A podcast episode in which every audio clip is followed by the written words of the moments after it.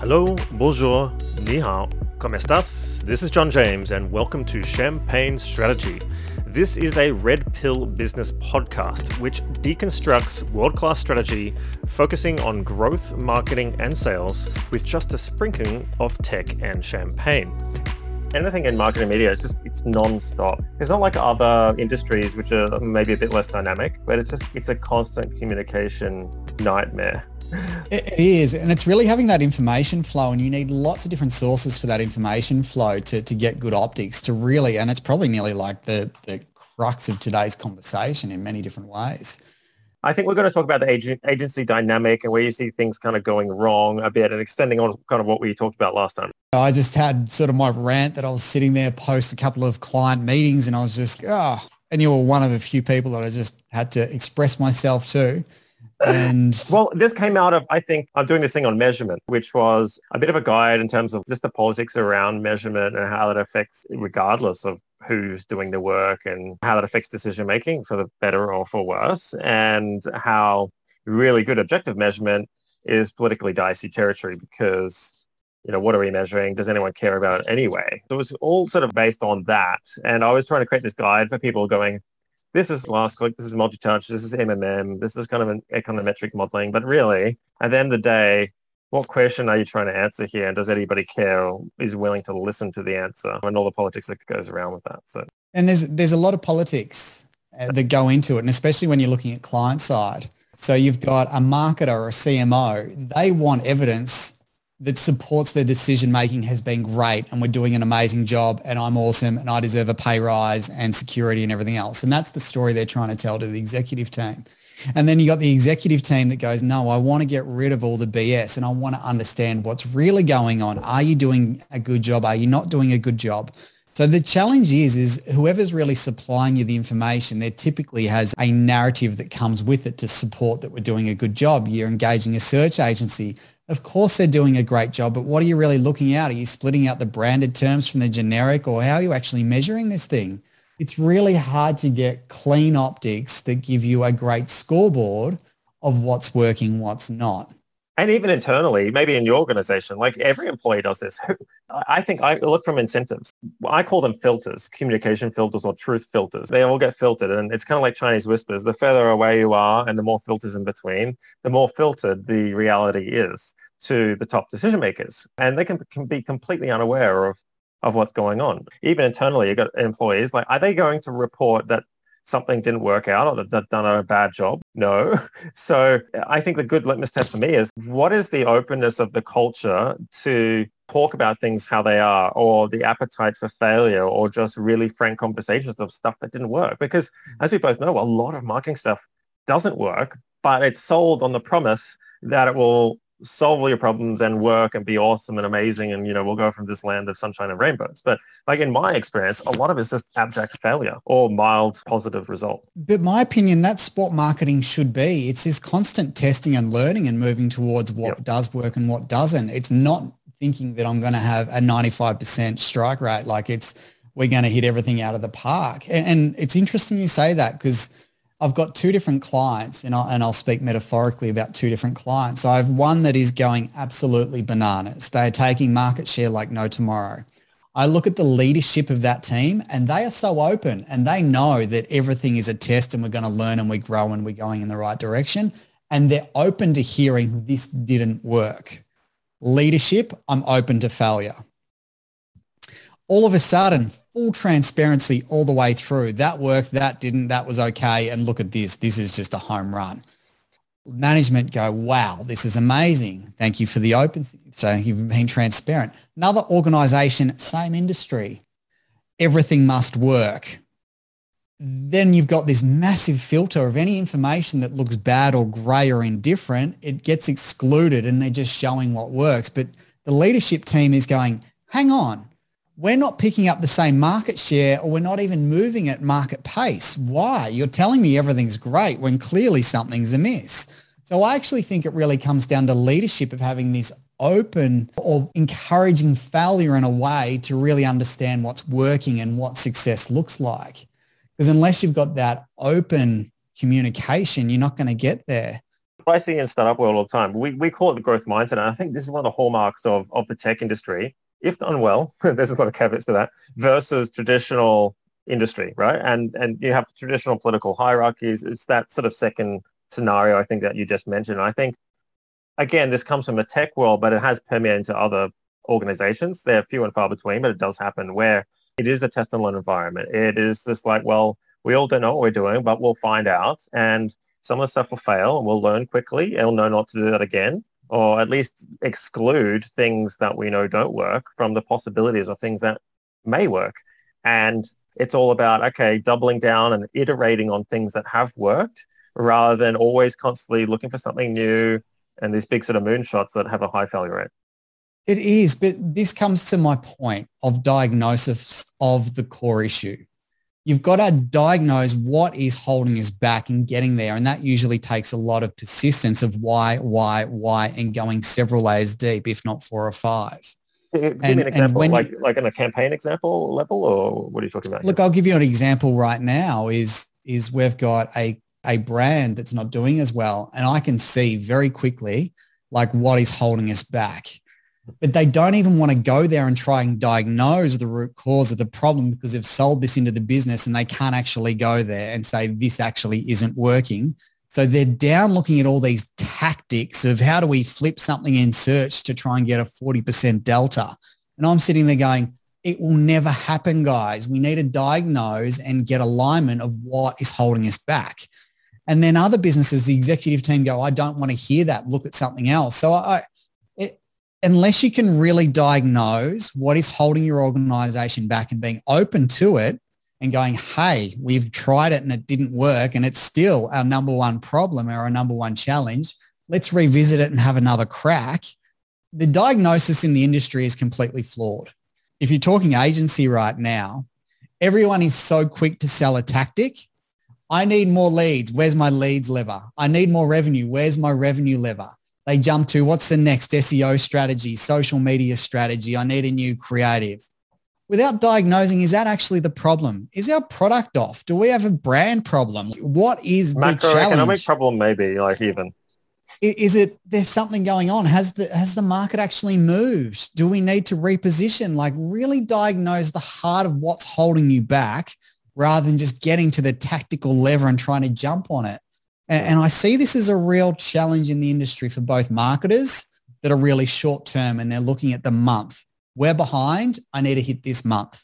You're like, okay, tactic lever, rather than going, no, I need 3 to 4 months to actually solve this problem properly and we're going to hit it out of the park. But it's the short and the long and the tension that sits in between. It's funny. I was just talking about this the other day. I'm like, what percentage do you think of all marketing campaigns, and we're talking about marketing communications here, advertising, do you think exist just because they're compensating for deficiencies in core strategic missteps like pricing, promotions, product, etc., like excluding the promotions P? If you had to give a sort of a rough eyeball of all the campaigns you see, like... I would easily go north of 80%.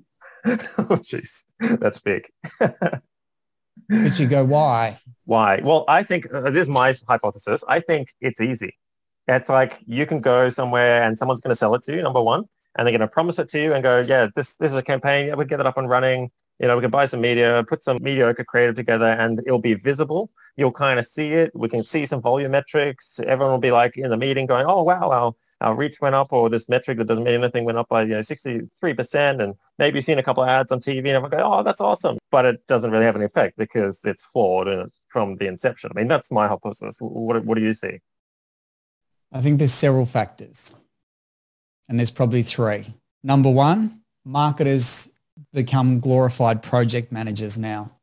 There's few great marketers out there that really understand it, and they're managing 6, 7, 8 to upwards of a dozen partnerships and trying to pull it all together and build this machine. So in that, they're incredibly time poor and they're under-resourced to actually do what needs to be done and well. Look at leadership and management. I don't think marketers have done a great job of selling what they do in well because they talk in a completely different language to business metrics. They talk in reach, they talk in brand health, they talk in everything else. But CEOs go, I don't care. What does that mean in terms of market share, in terms of revenue, in terms of profitability? Talk to my language, which is financial statements, not marketers' language in tongue, which is it's smoke and mirrors in many different respects. So marketers haven't done themselves any favors in creating their own language. And then I look at number three. It is really easy to go, hey, we need leads. Here's an SEO agency that promises me leads. And then I'm removed. I engage them. It doesn't work. I can fire them, and it's not my fault because they promised us something and didn't deliver. So I still keep my job, but it looks like we've done something. So yes, it's under-resourced. It's not understanding what marketing really is. And there's not enough time looking at the core issues and the diagnosis of, because everyone's running on the rat wheel trying to survive and hit this month's numbers rather than really playing like a Tesla game. We go, how do I create amazing product that is incredibly well engineered, has a huge amount of talkability about the factors. You look at every product they launch, it has 2 or 3 items on it that if you own one, you want to go and tell a dozen of your friends, look at my gullwing doors, look at my key. So, okay, Brent, I think there's 2 big things I want to talk about because I've just personally done this for a client. All they were doing was spending lots of money, tens of thousands of dollars a month on Facebook and Instagram ads, right? And that was the main source of the business. As we know, the past couple of years, that has taken a bit of a hit. Price has gone up, yields have gone down. It's now I've crunched the figures. I found the unit economics are negative. But the impression was, and it used to be the case, that it's a really powerful medium. There was a lot more organic reach. A lot more people were on it before TikTok sort of took over a lot of market share. And I've seen that organically gone down, and then the paid effectiveness also go down and the price has gone up. So you have this like triple whammy effect almost. So I crunched the numbers the other day. I'm like, what the hell is happening here? Now, they had an internal team, and then during COVID, they got hit. So they sort of had to outsource everything to agencies. Went with one agency, it didn't really work. Went to another agency, it didn't really work. Went with another one, outsourced it to another country who was then doing this sort of work, which agencies outsource generally the labor to anyway. And that sort of didn't work as well. And what I noticed is that there was no strategy. There was no thought about even what's our product architecture? How do we cross-sell and upsell people? What is the step on the door product? Like just basic stuff you would learn in product marketing and sales, right? And then there was no oversight on just that day-to-day hard slog stuff that works. Like contacting people to partnership with, getting into other newsletters, doing a co-promotion thing, like all that stuff that generally agencies don't do because the labor overheads are too high and it's too specific sort of work that are very organizational specific. But that's the meat and bones of a business that you don't outsource. But someone needs to do it, right? So they had no one doing that. They had no one doing sales either. So there was a void of just basic sales process. So getting lots of leads, but there was no, how do we handle these? It was just, here's a link to our product page, buy now kind of thing. There's no, well, what questions can I answer? Here's an FAQ page. Here's a video, like all that sort of sales enablement piece that is really needed when you're selling a high risk perception service product, right?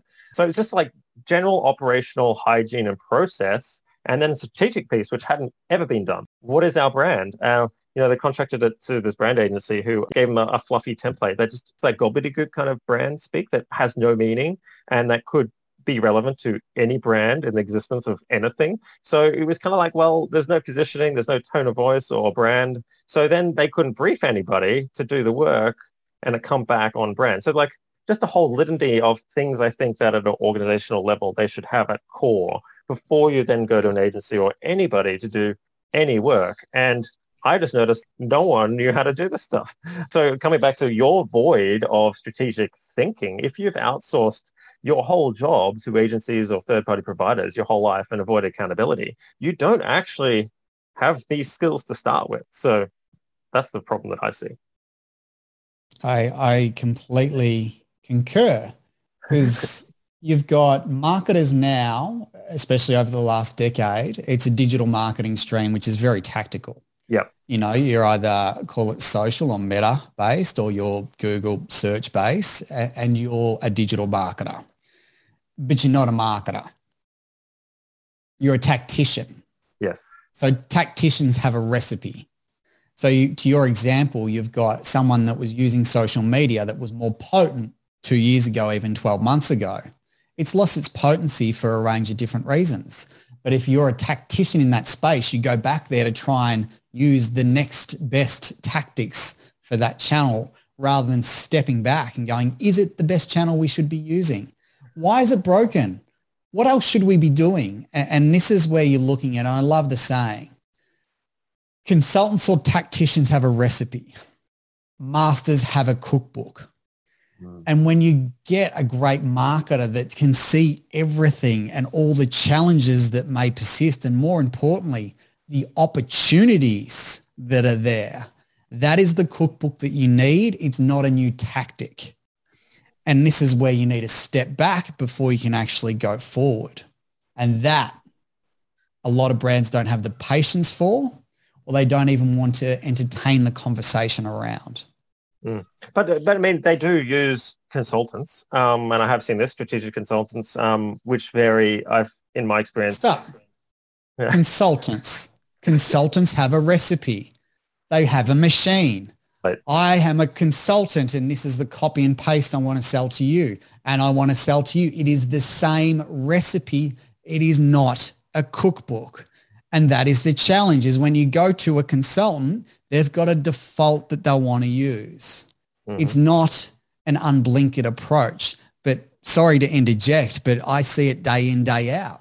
Well, you know what I notice, because I do workshops, I do strategy workshops, but it's actionable strategy. It's not a planning document. It's not a template.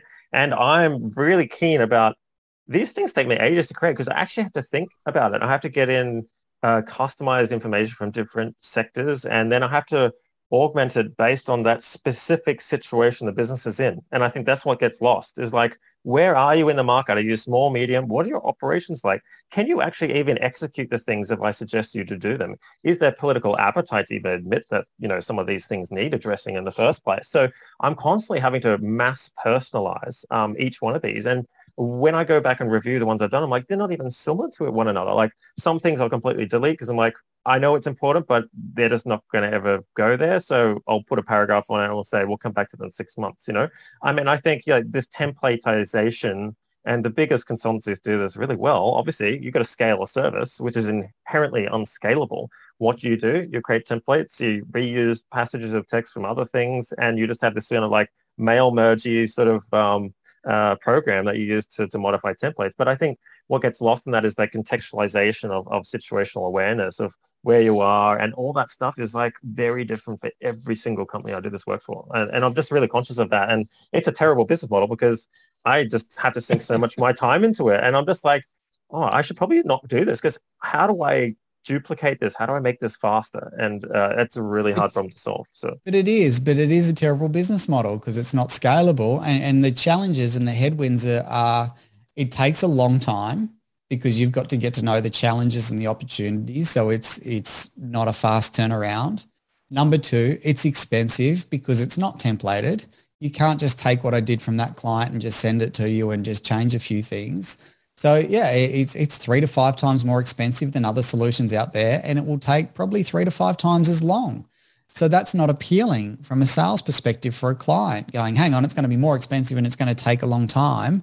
That's a horrible pitch. Well, that's the thing. And coming back to pitches, I think coming back to the reality is, okay, you know, we're kind of talking about the state of play in the agency and marketing world right now, but the forces, I think that it's so competitive. Everybody has to overpromise over above somebody else. So if I went in and said, and pitched, you know, on a piece of work or, you know, to a client, and I said, oh, look, the reality is you're kind of screwed, and, you know, there's going to be a lot of hard work, and we're going to have to use a lot of channels that are pretty grubby, that you aren't really glamorous, but they'll work. And if you want to do that, then it's going to solve your problem. Versus someone else is like, hey, we should do this metaverse, AR, VR thing, and maybe a bit of like this new sort of format on TikTok or whatever. And like politically, that has a lot of capital because there's a couple of buzzwords that then the executives can kind of go, oh, well, we're getting on this buzzwordy thing and it's really cool.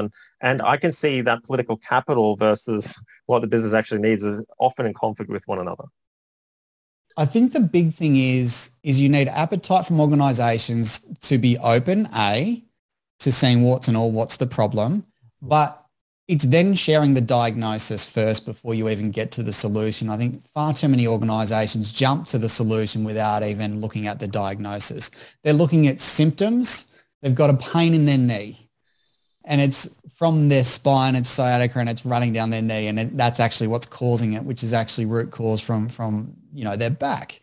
But they're going to the knee surgeon that's looking at a knee reconstruction, because he can sell a knee reconstruction. You've got to understand what the problem is that you're trying to solve before you jump into the solutions. So yeah, mate, I think it's a massive problem in market. Agencies don't help it because they're so quick to try and sell their product. And mate, the reason I got into agencies is because I hated them. I wanted to create an agency that was nearly an anti-agency. Well, you go in there, and most agencies will go in there, they'll promise the world, they'll try and create massive margins once they're in there, and then they'll feast on their bones for 1, 2, 3 years and churn and burn, and they'll move on to the next, whether it's a creative agency trying to sell a big idea that's not going to work, but hey, it's going to win them an award, and that award's going to win them another 4 clients. Awesome. Self-interest for the agency rather than going, what's actually going to work? Looking at agencies that want clients for life and understanding what needs to be done is a very different game. And again, not as profitable, but it's systematic. Who's going to diagnose though? I mean, this is what it comes down to. Like, who is that person that's going to go in and go, actually guys, let's take the wool off your eyes and this is the way it is. That to me requires, and I've done it before, a lot of different knowledge in a lot of different areas, because there could be some weird, very deep level things that are affecting, as you said, symptomatic level, but all come back to a certain root cause. Who do you know that does that well? I mean, is there a position? You either need a generalist in some ways that's very good across many different things, but great at interrogating and getting to root cause. Someone that, and again, it requires research of market, industry, product, and what's going on. So it's an individual, or I would nearly argue it's a group or team that have areas of specialization that work together to actually really diagnose root cause. Yeah. And I think this is in the growth world, and I hate to use this term growth, but we use cross-functional growth teams. So you'll have, and in the tech world, this is different, but I've used this in non-tech, where you have an engineer or a sort of production kind of person. Say it's the production line person, if you're FMCG, in the product area, then you'll have, the distribution person over there. You'll have the data person or analyst over there that has all sort of data. You'll have a lead who's leading it. You'll have a set sort of metric or set of metrics that all come back to a convergence point of a North Star metric. And you're all coming from different areas, and you work together to singularly focus on achieving a goal over a set time period. And you're pulling in, if needed, expertise from your own department and resources as needed. But you work as this kind of team rather than as part of isolated departments. And you're empowered generally with authority from someone quite senior to execute and make changes that are necessary to achieve that goal. And I've just found that process is so good at getting something done that actually moves the needle way more than these siloed sort of departments. That's what does move the needle. And if you want to move the needle in a really significant way, I'd go, that is your number one lever, but it's going to take time and quite a significant investment in resources to get there. Because otherwise you've got people that have an agenda. They want to protect some information or shape it, the research, in a way that enhances their potential narrative that they've had internally. So you need unbiased individuals that actually don't care about what's been said historically. We need the truth without having a set agenda or something to sell at the end of it. I see the writing on the wall of any brand that throws out their distinctive brand assets. They look at that, what has got them to where they are. They think they're better than that now, and they can take a completely different tangent. I go, that's only 6, 12, 18 months away from disaster. I see that all the time, but I think it comes from a political nous. New CMO comes in, they need to put their stamp on authority. You can't use the old person's work, really. Are you going to use their old agency, the old jingle, the old assets? If you're trying to put your stamp on your role, you've almost got to put a line in the sand. Politically, we know from a business perspective that's terrible, but it happens. It's the rebrands, the new websites, the new agency. It's the usual kind of playbook. But I'd go as a CMO. Playbook. Why would you want to take on a brand that's already flying? The work's already been done. Yeah. So then I go, the brand's flying, which has typically got all the hallmarks of what you just shared.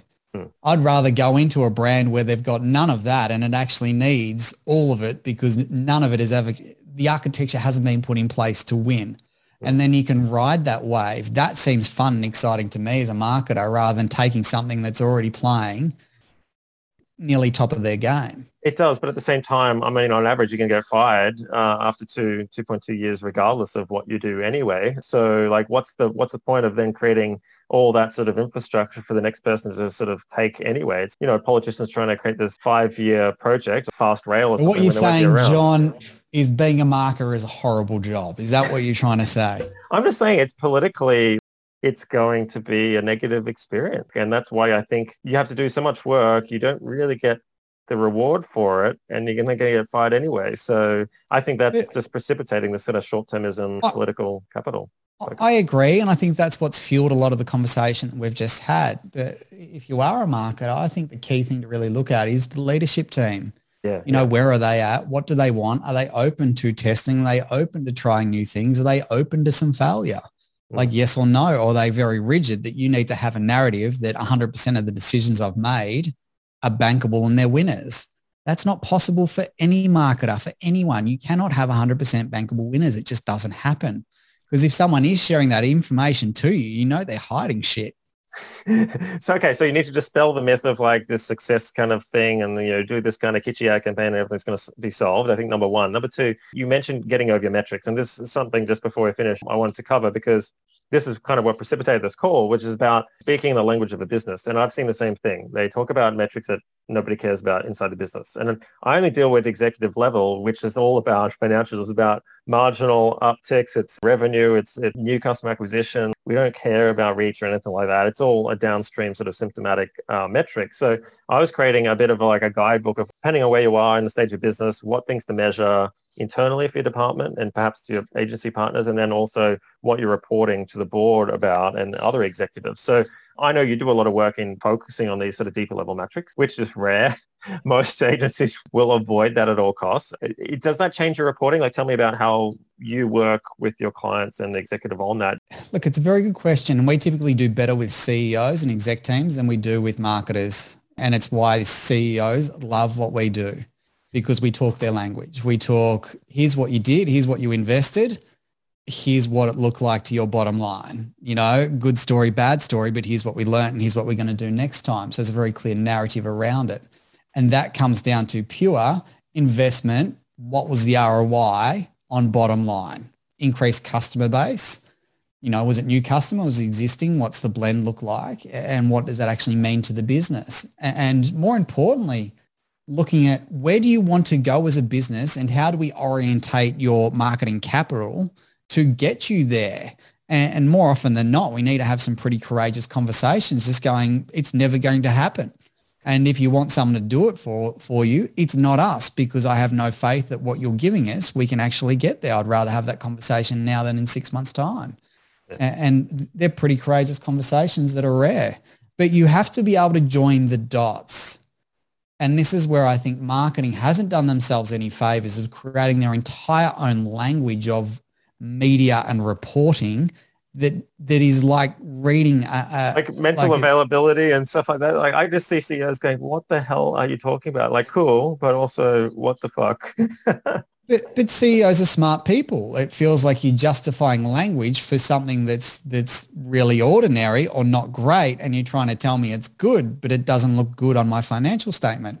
So, you know, help me understand. And I think that's the problem with marketers. I think marketers could do themselves a world of good by trying to talk more like a CFO, CEO and aligning there rather than talking like a marketer and being siloed. Yeah. So, okay. So measurement systems then. You've got a reporting system. Like, let's delve into a bit more tactfully how you do these measurement systems. Again, the sort of common thing that comes up is like, well, it's really hard to tie marketing things back to sales. What do you say to that, and what measurement systems do you put in place to give that confidence at an executive level?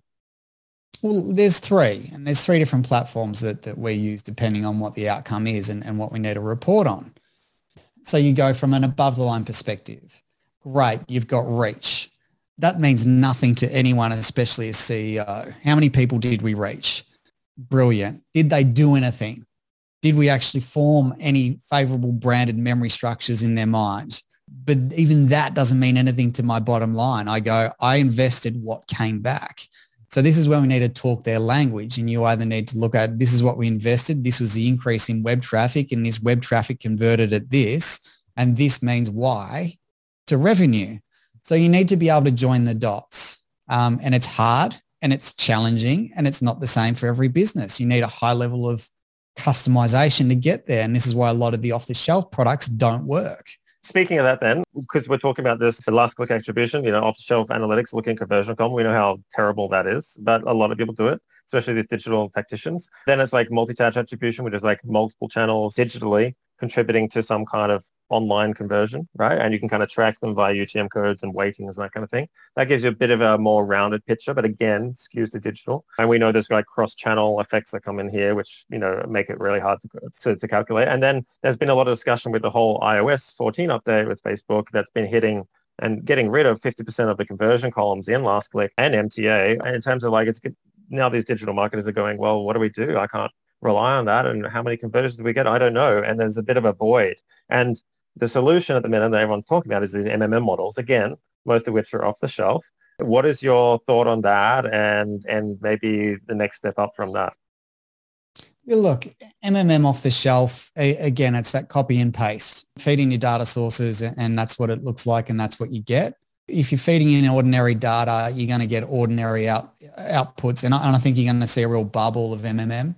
Yep. You're going to have a lot of people go to it, but you're also going to have a lot of people flee just as fast as soon as they start optimizing for what's not working. And you know, they will no longer believe in that platform, which will be a challenge, I think, for MMM in the next 2-3 years. Mm-hmm. But I think they're right in the peak of harvest or coming into right now. If you try and implement these things, you need to have clean data. You need to have done the tests, incremental testing before any of that model is kind of useful. You do, but you need to have the right data inputs as well, and it needs to be incredibly robust, because if you're missing one data source that's actually critical to the whole model, it changes the learnings 300%. Like you've got to have the right inputs, and that's where you need someone to actually create a customized model for you and making sure that you've got all the right inputs. So that's where I look at MMM. It's great, but it's got to be highly customized to your category, your business, and your industry. So I do think I'm very positive on an MMM, but there's few that are doing it well. And if you're looking at any of your MTAs or again, I go back to a conversation I had with one of the heads of Google, which a good friend of mine, and this was about 18 months ago. And he's like, Jono, the interesting thing about full funnel attribution is this. Around the world, we feel at Google, there's about 10 brands that are actually getting close to it, and they've built the platforms themselves. Everyone else is just making themselves feel good. Wow, that's a big statement, but it's true. I've seen very few. It is. People want certainty. Humans crave certainty. It's part of life. We want to wake up in the morning, know that there's food in the cupboard, our shower and water's going to run. We crave certainty, and marketers, they need to give certainty to the organization when making good calls. So there's going to be more and more demand for these style of products. The challenge is most of these products aren't going to give you 100% certainty of what's working, what's not. You know, at best, you're probably sitting at that 75, 80% of a good read of this is what's showing positive sign. But on the flip side as well, the market is changing so fast. What worked last month, things are changing overnight. You've got like literally last night's announcement with Putin. That changes things overnight. You've got changes to interest rates happening repeatedly. Food shortages, like the market is shifting so fast that you need to be looking out the front as much as you're looking out the back. Yeah, perfect. All right, well, thanks for your time. Thanks again, John. I really appreciate the talk and putting sort of a active practitioner spin on what you're seeing with multiple clients in the market and some of the challenges they're having. So thanks again for your time. Thanks, John. So there you go, an unfiltered delve into the world of media measurement. And John Rowley certainly tells it like it is on that one. And if your company cares about bottom line results instead of vanity metrics with media spend, reach out to him and mention this podcast for extra special treatment. And that's the second time he's been on the show. So if you're interested in media strategy and digging his vibe, check out the form episode we did in season 2, episode 4. and that forms another part of our 5-part measurement mini-series. Remember to check out Elisa Choi for sentiment tracking, Michael Kaminsky for MMM, Edgar Baum for brand tracking, and Kuhn Pauls for econometric modeling. I might do one more on this topic, and that should give you a really solid understanding of how measurement works in real life.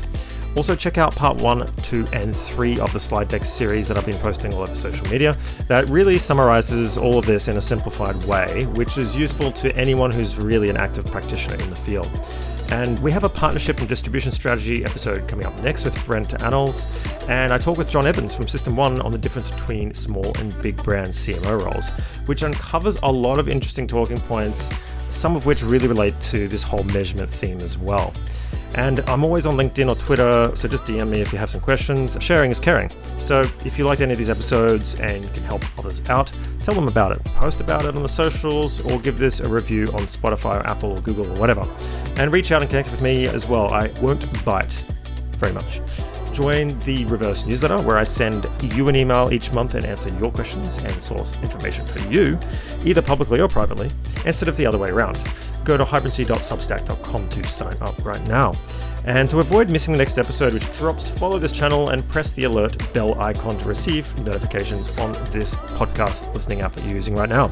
Check out the Hybrid City YouTube channel where there's over 300 snackable highlights from the full episodes, all categorized neatly via the playlist function for your convenience.